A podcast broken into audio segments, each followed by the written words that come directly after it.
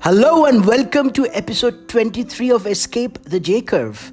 I can't believe how fast we are publishing and how many interesting guests we have been able to bring to our show.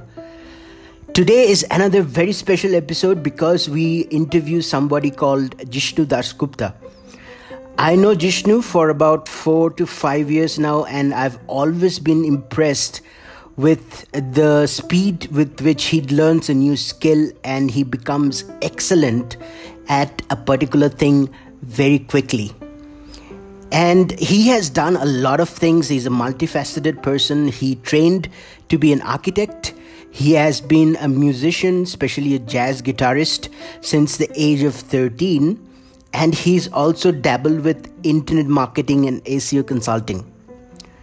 And today we find out how he's able to master these skills so fast. We do a deep dive into his mindsets and his work ethic that has helped him immensely in getting those skills down really fast.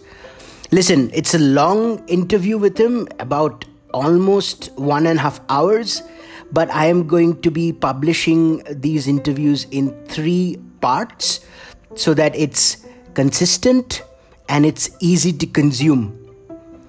In this particular episode, we are going to talk about the path to mastery and burning bridges. So stay tuned, enjoy this episode, there's plenty to learn from.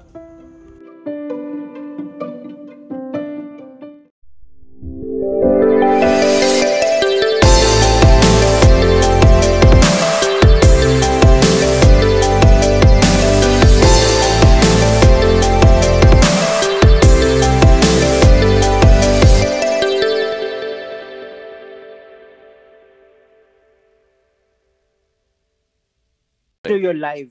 Welcome to Escape the J All right, I'm glad to be here. Thank you for inviting me. This is really great. I think we've known each other on and off for a couple of years, and there are a lot of talented people in our field of acquaintances. So this was probably a natural yes. next step to just start exposing uh, all the things that we talk about, you know, between ourselves. It's a really great idea. I really love this.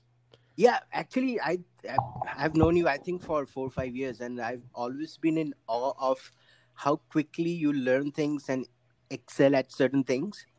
So I believe there is a lot of value to be had for people who are listening in. They can learn a lot from you. So uh, let me give you a, a, quick context. So I know Jishnu for about I think four or five years now, and we have uh, been through a few things. And as I told you, that uh, I've always been very impressed and in awe of uh, whatever he does and as far as I know, he has had uh, different careers. He started off, I think he was trained as an architect. Uh, then he completely changed his career and became a musician. And he also is an internet marketeer and an SEO consultant. So, does that sum you up, uh, Jishnu?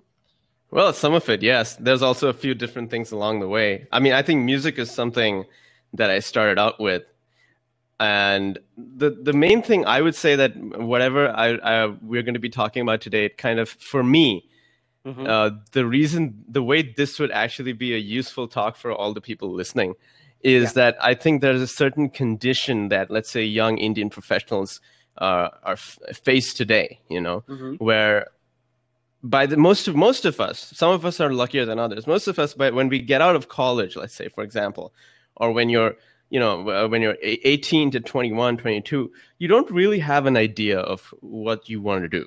Maybe even if you're good at something.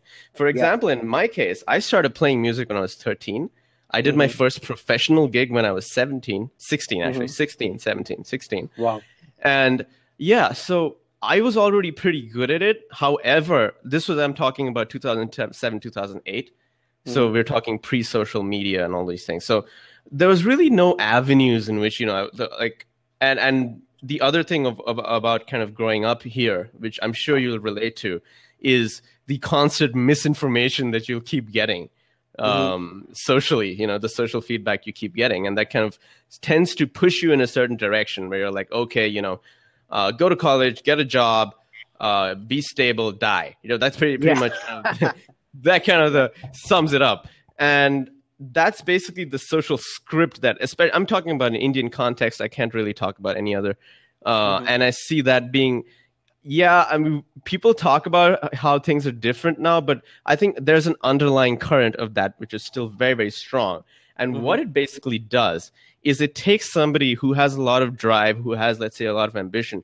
and it puts them in a spot where the only thing that they feel throughout their 20s you know as they let's say they you know they perform to the best of their abilities and the only thing they can feel is this weird sense of uh, i don't know if i should be doing this that's like the dominant emotion of your okay. you know mid 20s i don't know yes. if you can relate to that i'm sure you can yes I can. Um, and for me a lot of what i did was basically i was extremely impulsive so whenever i felt that i tried to mm-hmm. do something about it you know okay. for so for example uh, so I was a musician. Now then I went to architecture oh, college. Uh, before before we move forward, let's unpack this a little bit. So you said you started music at the age of thirteen. Yes, yes. So uh, were you that self-aware at the age of thirteen uh, about how society pushes us into careers which are safe and that's why you wanted to rebel against it or you uh, no i wanted to rebel because that's what you do when you're a teenager in most cases um, and for me i think that never stopped unfortunately. Mm-hmm. i mean i talked to my dad about this and like basically yeah recently and uh, you know for some people they kind of stop and they mature and i was like yeah that's i don't think that's going to happen for me. And for me i think i started music because again it was that feeling of like not uh, feeling very unmoored. And and once i started doing music and i realized that this was something i was interested in i don't think i was particularly talented Okay. Uh, however, what I did find in music, even in my teens, and I did realize this then, I didn't know how to articulate it, was that I found like a, a channel which was mm-hmm. let's say it was outside of you know uh, when I was practicing music. I didn't have to think about oh okay you know um, is how is this going to reflect? How is this going to you know turn out in terms of what I want to do for college and or, or what I want to do as a job? Because right. it's almost like a very meditative space. That's what I've always used music as so I still practice every day. Uh, like people ask me how I'm able to practice every day, but the reason I'm able to do it is because it's a meditative thing for me. For me, it's like sitting down and meditating, literally. So what it does, I think, um, the reason that I I want to exp- uh, kind of uh, unpack this, as you said, is mm-hmm. because finding that mastery project. What is yeah. a mastery project? A mastery project is something that you do where there is actually no end and that's very important because most things that you'll do in life right most things that you're going to do there's going to be a kind of okay a deadline or or there are these specific events that you're gunning for as a musician I mean, yeah, you can be gunning for like these external events, like, oh, I did this show and whatever. But in terms of your craft, mm-hmm. working on your craft, there's no endpoint because you know there's really no endpoint uh, right. because all you can keep working on it. And what it does is actually changes your the way your brain works. It makes you really focus on on process. It makes you very very process oriented, not the outcome. Yep. Not the Absolutely. outcome, and that doesn't mean the outcome is uh, not important. But you need to. I think everybody needs to have at least one thing that they do, one thing that they do, which is extremely process oriented you know and that's what builds the focus that's what builds your tenacity that's what builds the ability to learn and uh, I think when people don't have that, it's very, very,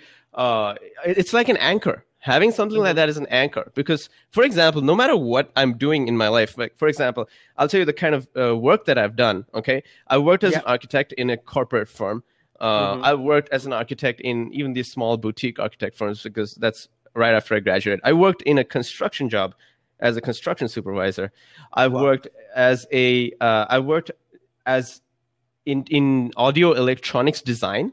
In fact, mm-hmm. my first uh, attempt at that was my first uh, attempt at at um, at entrepreneurship, where I wanted to get out of architecture and into music, and I realized, hey, I want to find a foothold in music.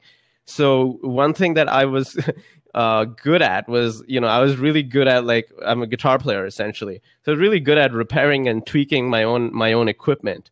And I was like, okay, you know, this is just one step from here to actually making my own. And I started making my own, and and I sold a few, and I actually got a consultancy with a company that wanted to produce them. This was when I was 22, and um, as an as an audio electronics uh, basically designer with having like zero background in it, and I've done that for for a while. Uh, but in doing all of that, I don't think there are very few t- days where I've missed practice. You know, and there are very brilliant. few days where I missed it. And and and for me, that is actually what I I, I focus on a lot. I focus on mm-hmm. basic things like okay am i am i doing uh, this particular thing am i focused on on executing that process properly and what i notice is that the things around it tend to fall into place the more that you're able to focus on it absolutely so you went into very uh, deep and interesting topic here which i wanted to add my two cents on mm-hmm. so the thing that you're talking about is life mastery and uh, we see this in a lot of cases around the world where people are suffering from a lack of meaning in their lives. And that's because they're following the societal script on what to do and uh, after a point it doesn't nourish their souls.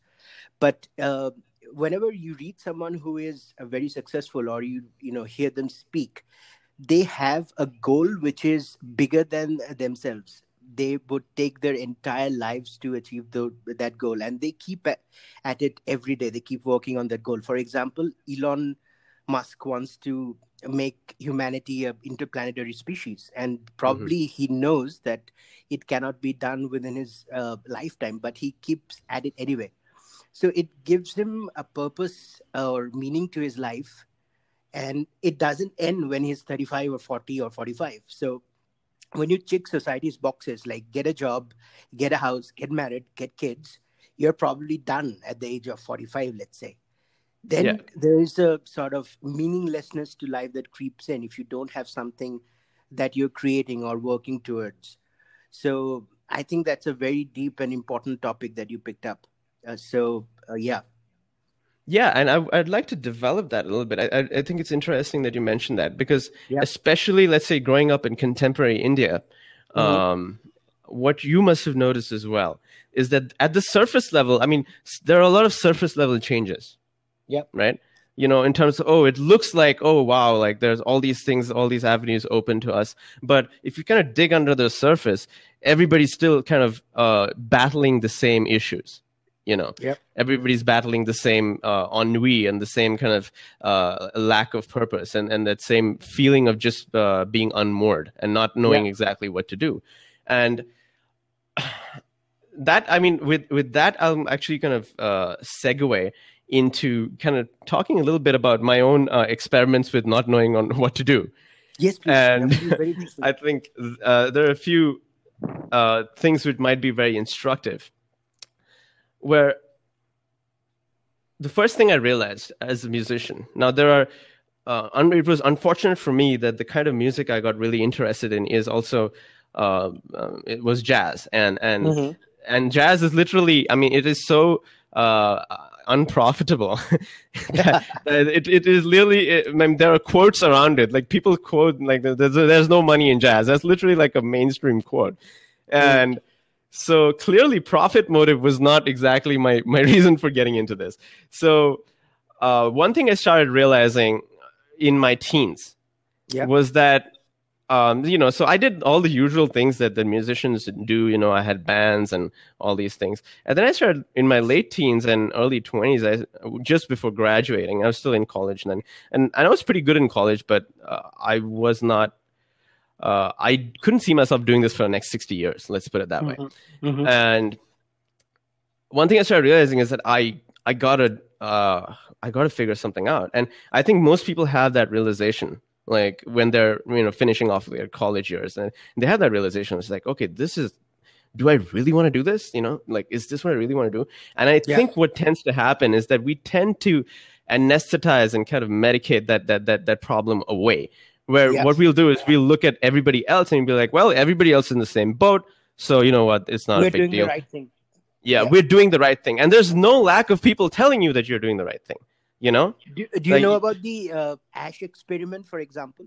Where uh, so they draw uh, two lines of different lengths on a board mm-hmm. and people are saying um, you know oh yes yes uh, it's, a, it's that experiment that tells you about length. social proof right? Like yes, when somebody absolutely. else says that they're the same length exactly. So it's just this whole like thing of like sheep being led to the slaughter kind of kind of situation. And yep and what happens is the people who do well in systems like that are people who are just they're not necessarily well good performers. They're just people who are compliant right?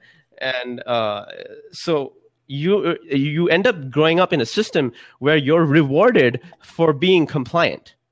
Yeah you know? So what what does that do to you? How does that like mess you up later in life when you actually have to make your own decisions about things? So it's really really kind of dicey.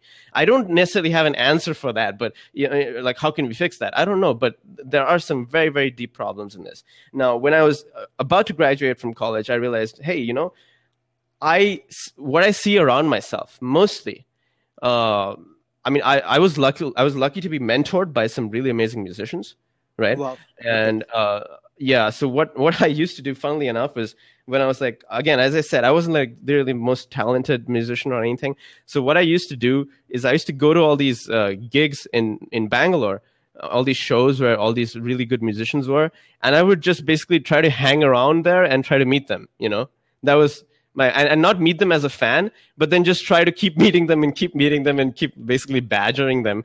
Uh, because what i realized was that it wasn't a, it wasn't about the show. I needed to see how these guys actually lived right? Mm-hmm. i needed to see how how how they kind of how they again how they practice their craft because that's where the real problems were. So as a result i kind of um, got in touch with and i was mentored not mentored officially but uh, when I say mentored, I basically said I, I used to hang around these people and badger them, and eventually mm-hmm. uh, they they kind of warmed to you when they realized that uh, okay, you know, this guy is uh, he's serious about it, right? He's, so I think people really um, that's the interesting thing to point out as well when people are looking for mentorship. Um, mm-hmm. Um, if you want to find a good mentor, you don't have to be the best in terms of your skill set. You just have to be really dedicated. That's all. Yeah. So uh, I I got some really good mentors, and what I realized was that the path that I was going in with this five years of architecture school and all that was not going to lead to a career in music.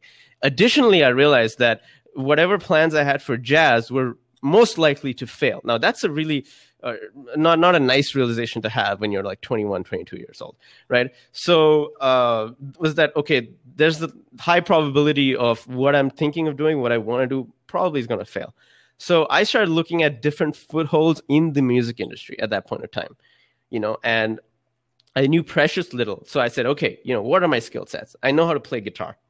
Yep. I I know how to, uh, you know, I know how to fix all my guitars and my amplifiers and stuff. Okay, let me start making uh, amplifiers. Uh, and th- with that, I would say that uh, that brings me to my next point, which is you have to be suitably reckless. you have to have a certain amount of recklessness, and to do that, because that's not a that's not a mentally sound decision to make. You know, it's like okay, I don't have no, I have no training in this. Let me do this for a living, and. Uh, but funnily enough, I started making these things, and uh, I started making like amplifier prototypes. Uh, I basically learned uh, analog audio electronics on the fly as I was making it, literally. And uh, it got picked up by a company in Bangalore who wanted to start their own, uh, who wanted to start production. So mm-hmm. they they brought me on as a consultant. This was before I graduated, right? Okay. And it was exciting for me. That was my first business experience, uh, where I got to hang out with people who were uh, who were doing a startup, you know. How and, old and were you then? About uh, I was 21, 22, 21, 22. Okay. Yeah. Okay. So that was my first business experience. Before that, I, would actually worked. I, I'd worked. I'd done internships at different architecture firms, and this was completely different. And I think that was my first taste of wow, this is what it feels like to be a decision maker you know yeah. instead of actually going to work and and you instead of the, the parameters of your life being this uh, this nine to five that this clock that you punch in and punch out like a factory worker to actually mm-hmm. be more in, in, in a decision role you know? And uh, so i i kind of worked with them for a little while.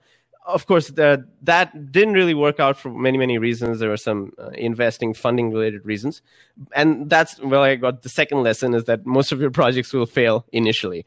And yeah so you know that from that consultancy thing i and then i was kind of left without a without a plan b. I didn't have a plan b. So i just um and this was in 2013 and so i just started okay fine let me get a job. So i got my first uh i got a job at a construction site. I got a job as an architect was, uh, but then that became essentially a construction job you know and that i think um if you remember, or if the guys who are, or the people who are listening to this, uh, if once you graduate college and you have that first job that you do, that's when you really get a taste of what like dissatisfaction you know uh, like what metaphysical like dissatisfaction really means you know at an existential sense. That's i sounds think about the, right. Yeah. Yeah that's i think the, that's the first the first job experience right? That's basically it teaches you how to be dissatisfied with life and um, in many ways okay i was lucky in the sense that a construction job is very very uh, involved you know? Hands on yeah yeah it's very hands on so that was pretty great. However, it was exhausting. I was living in Delhi at the time, and this is the other problem that most uh, entre- like people who want to be entrepreneurs and want to start the business is is that there's not enough hours in the day. You know, especially when you're doing your day job and like you you you, you slog it out for 12 hours and you, you commute for another two and then you go home and you really have to uh, now you have to sit and work on your business? Oh my god right um, that and that's then that's a huge problem. And for me the problem was actually to keep my practice schedule going as i was working in this job. And um, what i did was because i'd been practicing so consistently i kept practicing throughout this thing so i'd work for like i'd work this construction thing and then i'd travel back home and then i'd basically stay up till four in the morning practicing and mm-hmm. the reason i mentioned this is because the first few years, let's say if you want to start your own business, if you want to start your own, again, these are fundamentals. If you want to start your uh, start your own project, you know, the first few years are going to be absolute and utter hell. In most cases, if you're lucky, maybe yeah. not, but it's good to assume that it will be hell.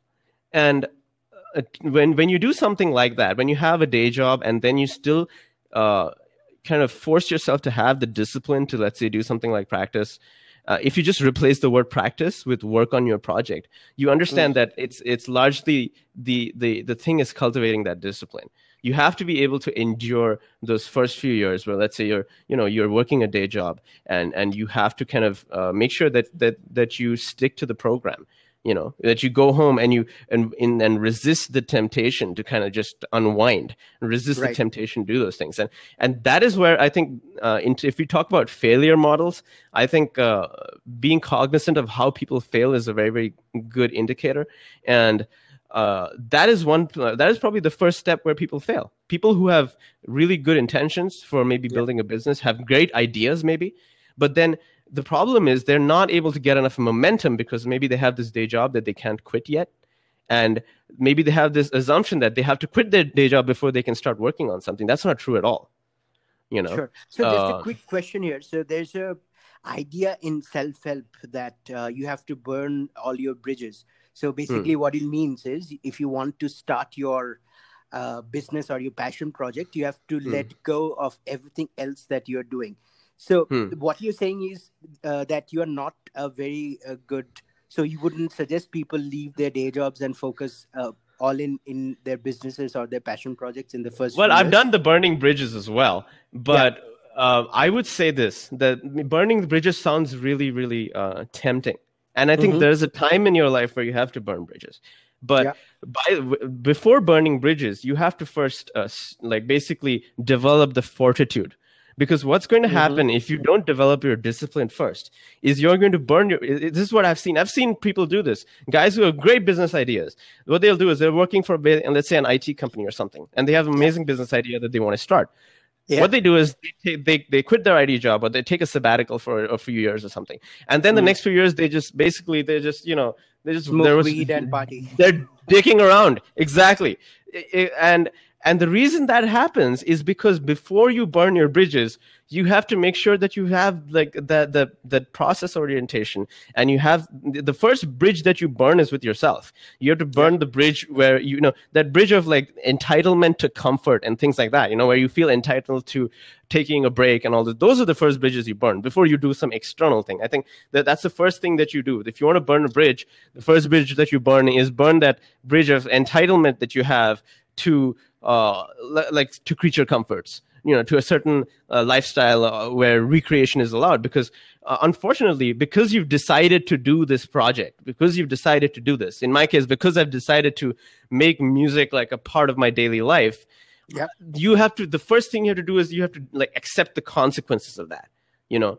Uh, and and and kind of actually realistically I, I, think people don't talk about it enough. It's so fucking tempting to say okay burn your bridges and follow your dreams. Yeah but most people they burn their bridges and they, they don't, don't, have, have the, the discipline, discipline to follow their dreams. And then three yeah. years later they're trying to build that bridge up uh, again you know and that uh, back to square one. back to square one. So i would say yeah burn your bridges but you have to be very cognizant. Ask yourself like am i going to actually follow through like what is my like what track record do i have uh, that i follow through on a project? You know for me i don't have to worry about follow through because i followed through with like music practice for uh you know almost 20 years now you know yeah. uh, with, and i've barely made any money with it with music you know? So uh, i've made some money but not not much money at all. And so i know that it's not financially motivated. I know that it's very internally motivated. Uh, I know that it's going to happen come hell or high water, you know? So you have to know that about yourself. And if you don't have that, you need to find some way to prove that to yourself, you know? So maybe a, a step, any kind of mastery project, maybe it can be fitness. Maybe it can be, uh, you know, take one element of the business project that you want to work on while you still have your day job. And let's say your business involves some amount of coding. Learn how mm-hmm. to be mm-hmm. a really good coder, you know, like uh, in your, uh, in your free time. So get really good at following a uh, like a particular process before you decide to uh, kind of make that external decision of burning your boats or, or, or, you know going out on a limb and all this stuff that sounds so fantastic in a in, in a YouTube video. Listen, thanks so much for listening to the episode. I really appreciate it. Now, if you think you have got any value out of this episode, please make sure to engage with the content my podcast is available on all of the platforms like Spotify, like Apple Podcast, Google Podcasts, Breaker, and it's also even available on YouTube. So if you got some value out of this content, please like, please subscribe, please leave a comment, or please download and share it with someone who would get value out of this. That's all I ask. Thank you so much.